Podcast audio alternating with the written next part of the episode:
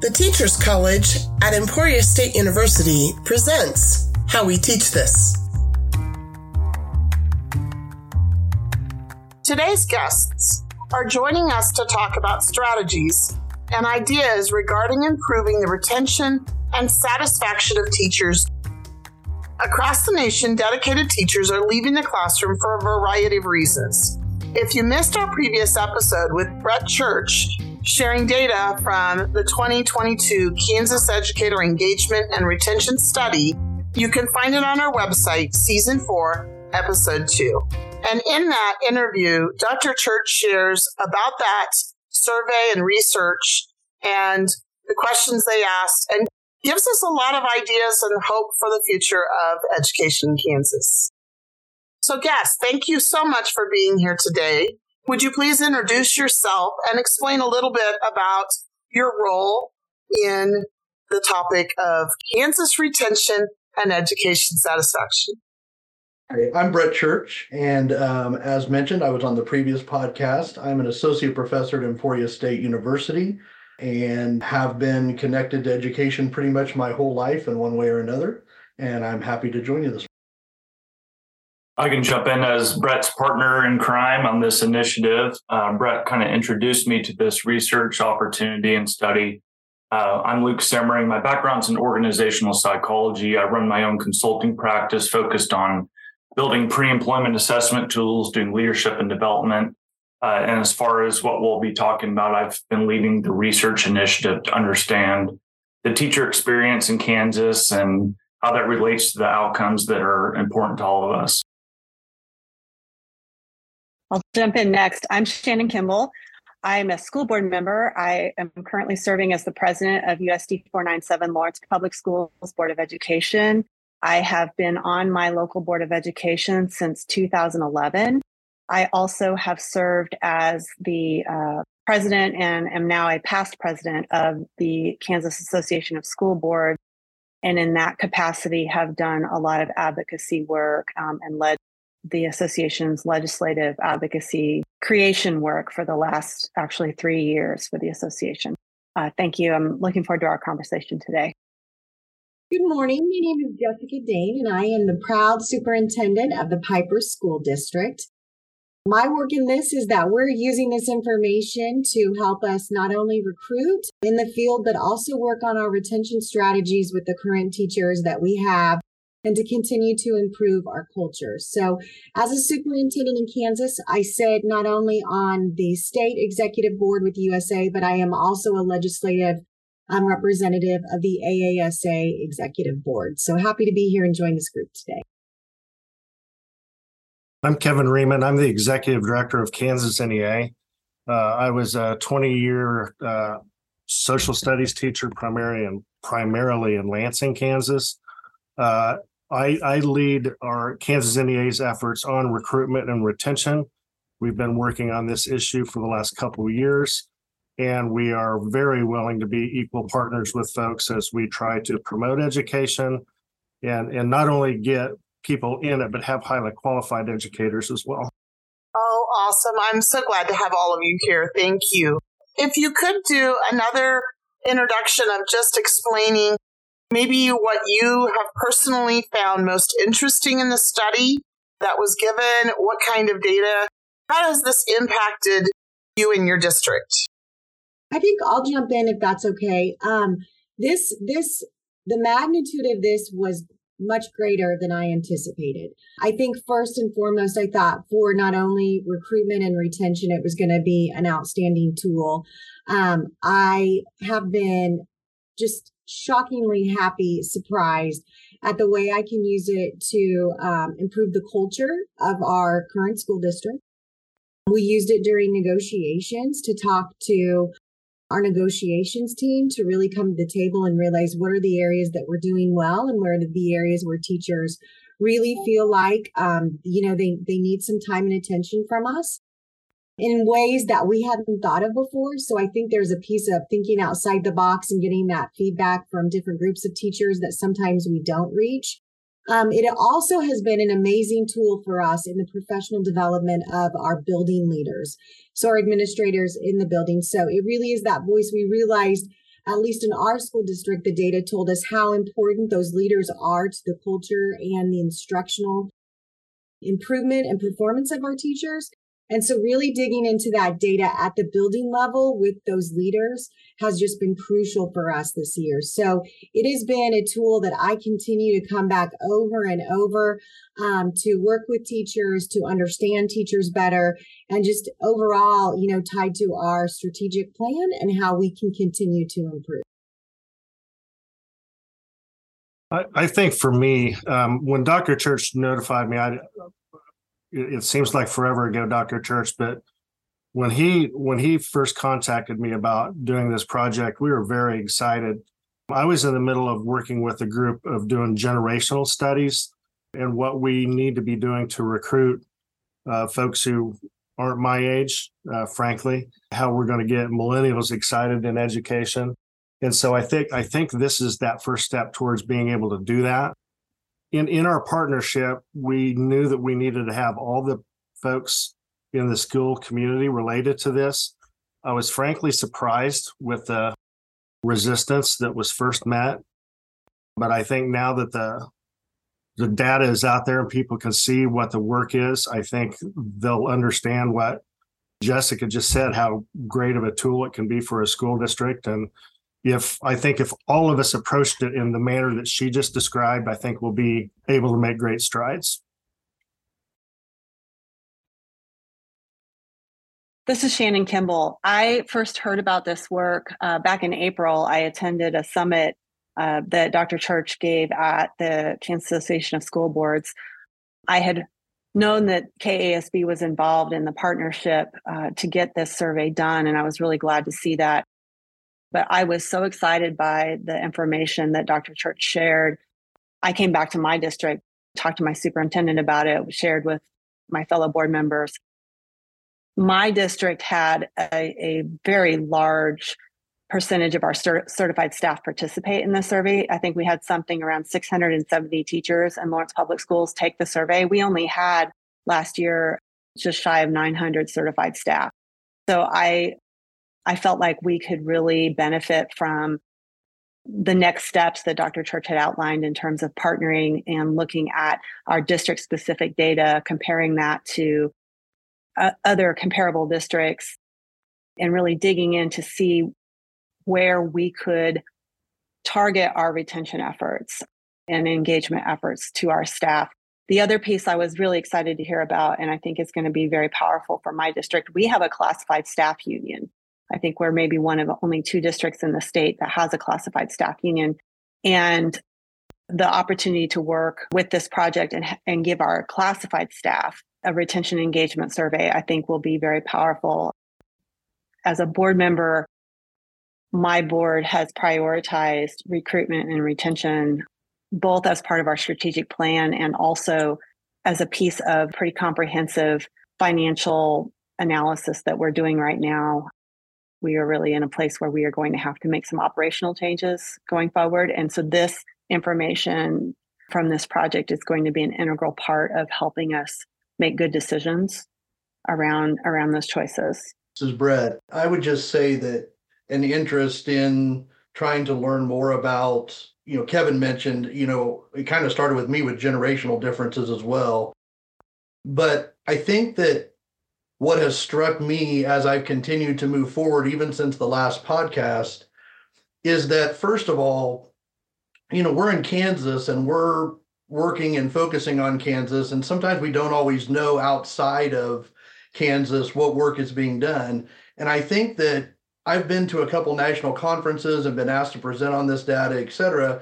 And what I'm learning is that this is not just a piece where in Kansas um, we were trying to figure this out obviously it's an issue nationwide, but I think the piece that surprised me is people are also completely floored by what we've done in Kansas with regards to the cooperation between the partners, which I think is what resulted in the high response rate because you had a consistent message coming out to all those groups.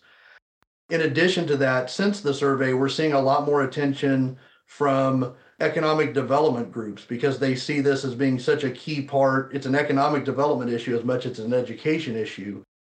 And I think the other piece that we're realizing is, and this is something that Luke's really helped me with, is it, I don't want to say it's frustrating, but it's, it's interesting to me, I guess, that this is work and this type of work is being done and has been being done for a number of years in other industries and other professions.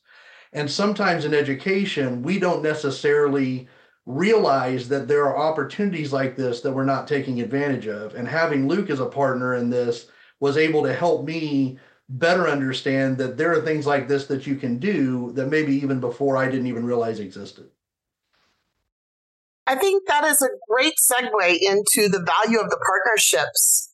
I know you shared uh, in our previous podcast, which was back in June of 2022, that this was really integral to getting good data and having a high participation rate.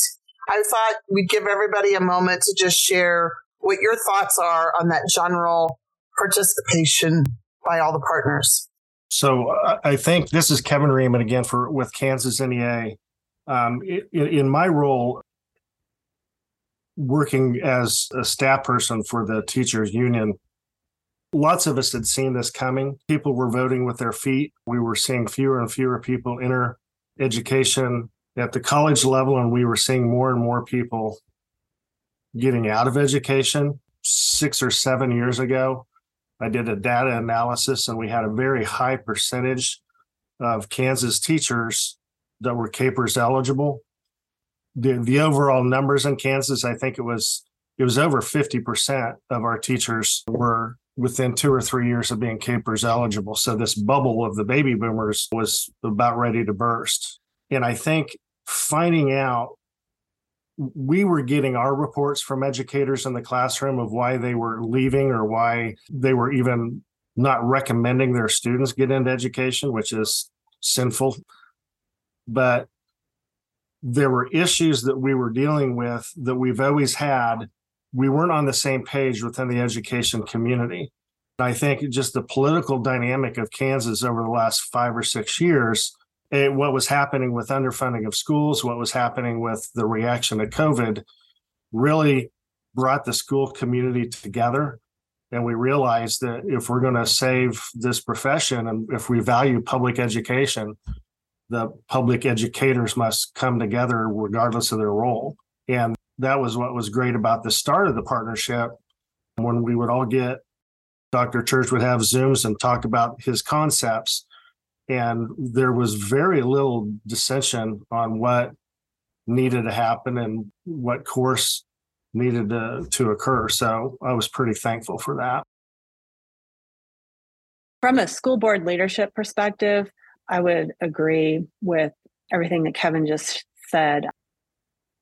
You know, boards of education cannot do our work successfully out tackling these issues and working in partnership with all of the interest groups in our space. And I see this as positive extension of, I think, some working relationships that my organization, KASB, I have watched our board and our staff try to work very hard to develop and maintain good relationships with KNEA, with USA, other education groups, because we all ultimately have the same desire. We want our public schools to be excellent. We want our students to be successful. We want our staff um, to feel supported and you know being able to work on those issues where we have those shared values is really really important so i see this as a natural next step in those relationships along with there's just a confluence of things going on in this space that now is the time that we really all have to step forward and, and demand that these issues get attention and be resolved. I know in my advocacy role for my local board, I've been saying for years there's a cliff coming. There's a cliff coming, and we have to be more vocal about it and be doing what we can to avoid falling over the cliff. I'm really excited that we're all talking about this issue together at this point in time. This is Jessica, and and I would say to tie into both what Kevin and Shannon shared. You know, this really was a vehicle to give us a common language and a common tool for us to all be having these important conversations at a more global level, and then bring it back down to a district level and move kind of back and forth between that. I would say the other piece of this, and and Kevin kind of talked about this was, you know, it's a really emotional time right now in the field of education. I, people are discouraged. We're, we're very concerned about the future of having, you know, really high level professionals who are dedicated, who are going to give to the profession long term versus, you know, feeling the burnout in three to five years. And so I think for me, the data in this takes the emotion out of it and it allows the different interest groups to come to the table without emotion but with the data because the data is the data, right? It's not biased in any way. It's the voice, it speaks, and it allows all of us to, who at times maybe are representing different interest groups, to come together and then to Kevin's point, have the large focus on the profession and getting the best teachers we can. So I think it's been a vehicle that really allows us to communicate at a level to really get some good things done for kids. Yeah, I would just add to that as someone who's maybe someone outside the education industry, I think the timing was perfect. There's a lot, even the term the great resignation has been going on with clients in the private industry too, where people are reevaluating what's important to them, but more so in education, I would say, like a lot of transition and and Shannon was speaking to this as well, just and looking back at research that has been conducted in this space when you look at retention in the state of Kansas or nationally, it never takes it down to that district level. And that's been something that's been energizing and interesting to look at. District to district, there are different drivers of what's important to their experience. What are the positive aspects? What are aspects that might be detrimental to retaining them? And really, that one size fits all just doesn't work as well when it comes to research. And so that's been, like I said, just an interesting time to dig in deeper and help individual districts understand what they can prioritize. I think this is Brad. I think that's one of the things that was a lesson that I learned as well, which is that the different the importance of the different levels of data. So, you know, when you're looking at the state data, you know, we're really trying with that to encourage policy decisions, you know, pieces at the state level through KSDE or through other out, you know, large groups that look at the state as a whole. As we get to individual district levels, I don't know that, you know, of course, the first time we did this, we didn't know how much variance there might be between the state drivers and the and the district drivers, but there's a lot. And what we find is working with districts, you know, people have taken this data and they want it to be actionable and they want to use it strategically. And so sometimes they're already preparing to make investments in areas that are on that state data. And then they find out wait a second, while it's at the state as a driver, it's not a driver at our district level. We need to shift to those areas so that we have the greatest impact. The other piece that I think is interesting is, you know, we have here the teachers who are obviously focusing on to take the survey and to to partner with when in negotiations the board of education came out as a major factor with regards to engagement and retention statewide so board members are extremely important. All five areas that we asked about the principal were driver were significant drivers of engagement as well. So you know we have the partnership because we know these groups need to be together but the data also shows the importance of each group that's at the table and allows us then to really um, engage and show that you you may think you have an impact but let us reinforce the impact that you actually have with data. And as jessica said you know, taking away that emotion and saying, hey, this is the role that you're having or the impact that you're having. And that can be in a positive way, it can be in a negative way, but it, there's going to be an impact one way or another. If I could add on, this is Shannon, if I could add on to what Brett just said about the data is the data, I think it's really important for districts. I certainly see it in my district to have there be some separation between the people collecting the data and asking the questions and the people who are trying to use the data and make decisions around it. You know, I mentioned that my district had a very high participation rate from our certified staff in this survey, which was fantastic. The same the same year we gave a stay survey and we only had 86 staff members re- respond to it and that came that was something that was generated you know by our staff in our district and we were asking some uh, similar questions our staff clearly see this process as credible and reliable and something that they wanted to participate in and i think that that means we all will get the benefit of better information to make better decisions the other this is kevin again the, the the other piece that is is really important with this is it it allows this tool to allow us to be more proactive and talk about things that we haven't ever talked about. If if you look at the structure of a school and you look at what uh, employee employee satisfaction or the employee's ability to have the tools they need to do to get their job done, the only avenue we've had prior to something like this was at the bargaining table.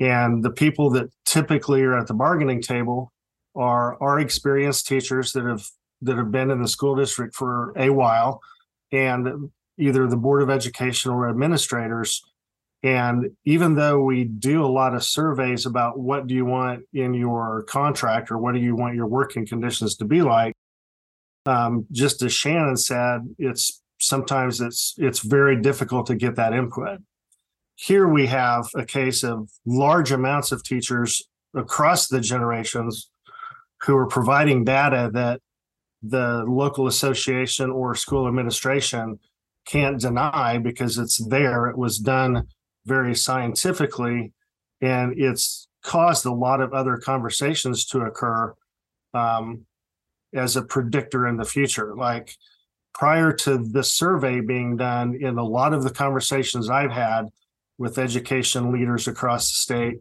there wasn't a whole lot of conversation about what are we going to do with the next cliff, which is, in in in my view, the the tier three level of KPERS retirement.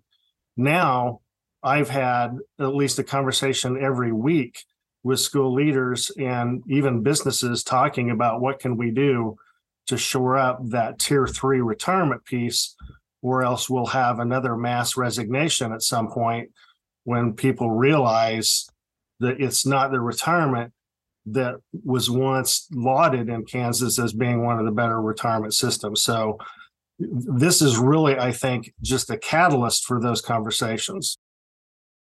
I I think Kevin's right in the sense that, you know, they're all of you know, we hope that the work that we're doing is the beginning of conversations and a multiplier of conversations, not not to be the end of the conversation. And we see this as a long-term project that our goal is to continue to focus on. I think that one of the things, and, and I'll let Luke speak to this in a little more detail um, because he definitely understands this better than I do. But having been someone who worked in districts for a long time, we were always focusing on, you know, yes, we would report to our board what's our retention rate, right? We had this many people leave this year, we had this many people, how many positions we filled, you know, here's our percentage, et cetera. But we knew sometimes um, I remember once having a great employee who um, uh, met someone and and said they want you know were decided to move to Texas to get married and and to start their life there. They loved their job, but the fact of the matter was there was a personal situation that they wanted to pursue, and when we would report that to a board, that looks like somebody we lost. When the truth of the matter was, it really wasn't because of their their satisfaction with the job. And what Luke helped me to understand was this concept of engagement, which is really what we want to focus on because if we can keep teachers or any employee for that matter engaged, then if we can keep them, we're going to have a lot better chance to keep them. And it kind of is that that focus that has really changed my perspective on where that energy needs to be put. This is Jessica. One of the things that um, Dr. Church helped me see the importance of this is not just having the view of the personal point about like what's going on in my district, but rather in the profession. And so if we can keep a really great teacher in the profession who maybe does need to move from the Kansas City area to Emporia or to Wichita because of life happens we can celebrate that right? It's so it's also at that that level of our profession because as shannon said we're going to hit a cliff and it's not just in my district or the district next door. It is the profession. We want people to continue to say this is the best education um, it's a great way to make a living. And may hey maybe whether it's personal professional maybe the fit wasn't right here but maybe try you know try it again or find the place that it does because you're a great teacher and we need to keep you in the profession. So again i think it helps us move from that personal view to more of that global view of, of celebrating the profession which was a great reminder for me as an employer who can get competitive about well why did we lose them and what is that other district doing and rather you know seeing hey let's celebrate that this person is staying in education because some of them are leaving and they're not so I think that was a it was a good reminder for me in looking at that data. Sadly, we are out of time for this episode. But wait, there's more. These professionals have so much to share about the exact strategies that they've implemented based on the data that they've gathered and observed from this survey.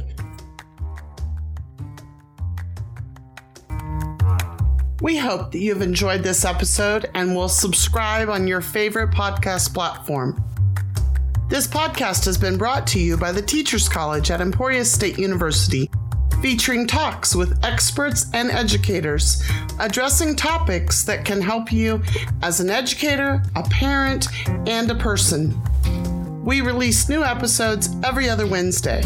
You can get more information provided by our guests on our website www.emporia.edu slash HWTT.